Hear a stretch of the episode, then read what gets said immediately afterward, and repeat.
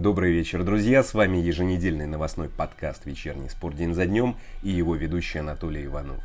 Я расскажу о главных событиях дня и о том, что нас ждет на неделе. Сегодня 12 марта.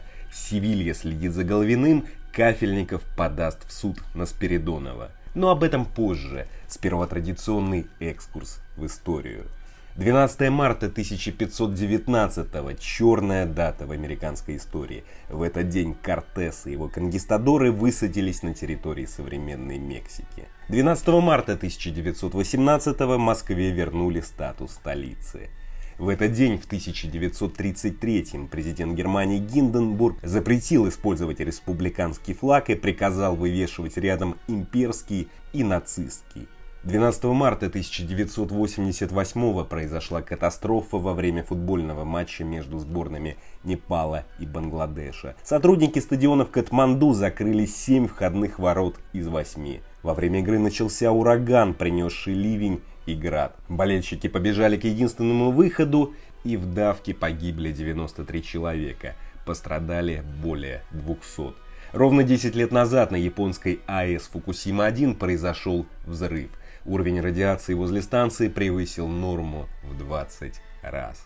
Ну ладно, вот что будет в этом выпуске. Колосков назвал дном падения России на восьмое место в рейтинге УЕФА. Севилья ищет атакующего полузащитника, Мончи следит за Головиным. Кузяев признался, что игроки «Зенита» не набрали форму. Овчинников назвал Гончаренко душой тонкой и ранимой. В РФС опубликовали расписание четвертьфиналов Кубка России. Стали известны участники полуфиналов Восточной конференции КХЛ. Кафельников подаст в суд на Спиридонова. Александр Емельяненко назвал себя деканом. Почему? Так ведь он закончил деканат. Футбол, биатлон, теннис. Расписание главных событий недели. Начнем Почетный президент РФС Вячеслав Колосков высказался о падении России на восьмое место в рейтинге УЕФА. Он сказал Спортэкспрессу, да мы на дне, дальше уже некуда. 26 матчей и только одну игру выиграли. Это дно, надо выбираться из этого. Дело не в лимите, его нужно отменять только когда у нас будут косяками приходить молодые игроки. А как сейчас это сделать? У нас сборной-то еле-еле набирается 25 человек, сказал Колосков. Россию опередили Нидерланды после победы Аякса со счетом 3-0 над Янгбойс в первом матче 1-8 финала Лиги Европы. Друзья, ну странное заявление Колоскова. Вот зачем он сокрушается, если считает, что причина не в лимите? Что ж, от этих гениев можно ждать ужесточения. Ну, ужесточайте, пожалуйста. Только тогда не нужно противоречить себе. Ужесточите и смотрите, и радуйтесь, как таблица коэффициентов. Россия будет сражаться с Македонией, Молдавией, Литвой и другими странами. Но это было бы правильно, ведь Россия парадоксальная страна. Нигде нет такого перекоса. Экономические и социальные реалии не соответствуют вливаниям в спорт. Спортсмены самая защищенная и привилегированная каста.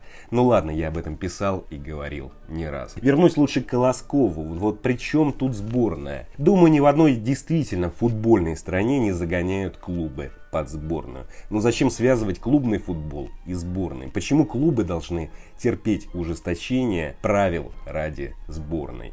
Ну ладно, продолжайте платить безумные деньги, делать тепличные условия для паспортистов, и падение продолжится. Ничего удивительного, только сокрушаться не нужно.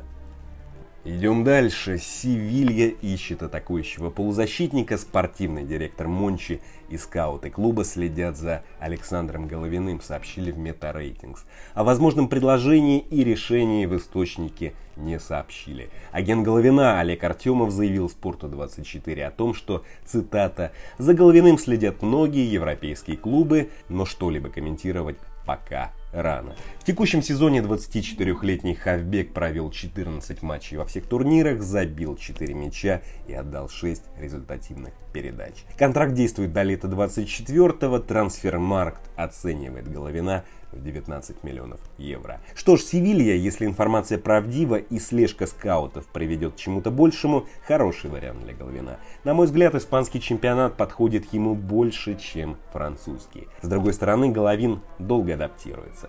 И, возможно, не стоит спешить. Ведь парадокс, но кажется, только сейчас, на третий год игры в Монако, он полностью адаптировался. Идем дальше. Далер Кузяев признался, что игроки «Зенита» не набрали форму. Полузащитник дал сухое программное интервью клубной пресс-службе. Он сказал, пока мы не показываем все, на что способны. Надеюсь, в ближайшее время через тренировки и матчи наберем форму и уже не будем упускать очки. Я чувствую, что оптимальную форму еще не набрал. Второй сбор, по сути, пропустил. Тренировался индивидуально. Чувствую, что могу играть лучше. Чего не хватает «Зениту», не хватает реализации моментов. Хотелось бы больше игровой дисциплины, сказал Кузяев. Друзья, мне всегда казалось странным, как профессиональные футболисты не могут набрать форму. Особенно после сборов, где они тренируются по несколько раз в день. После дорогостоящих сборов со всеми современными условиями, датчиками, врачами, аналитиками, когортами тренеров. Странно это. А может виной человеческий фактор? Если так, то мы вспомним Колоскова и его заявление про лимит. Продолжайте делать из спортсменов идолов, героев и неприкасаемых.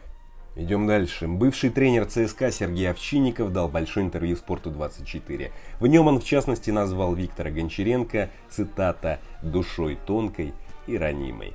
Он сказал, «Я так привык к уходам Виктора Михайловича и его отсутствию из-за дисквалификации, что не акцентировал внимание на слухах.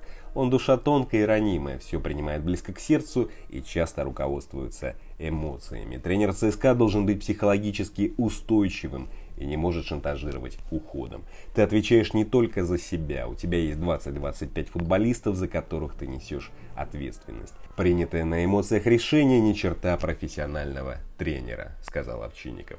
Что ж, забавно слышать про эмоции от Овчинникова, человека, который гнался за судьей, обещал дать в лоб журналисту, а в прошлом году вступил в перепалку и чуть не подрался с фанатами в аэропорте. Факт в другом, Овчинников и Анопка вышли в информационное поле. Думаю, скоро мы начнем часто читать откровения про Гончаренко и их взаимоотношения.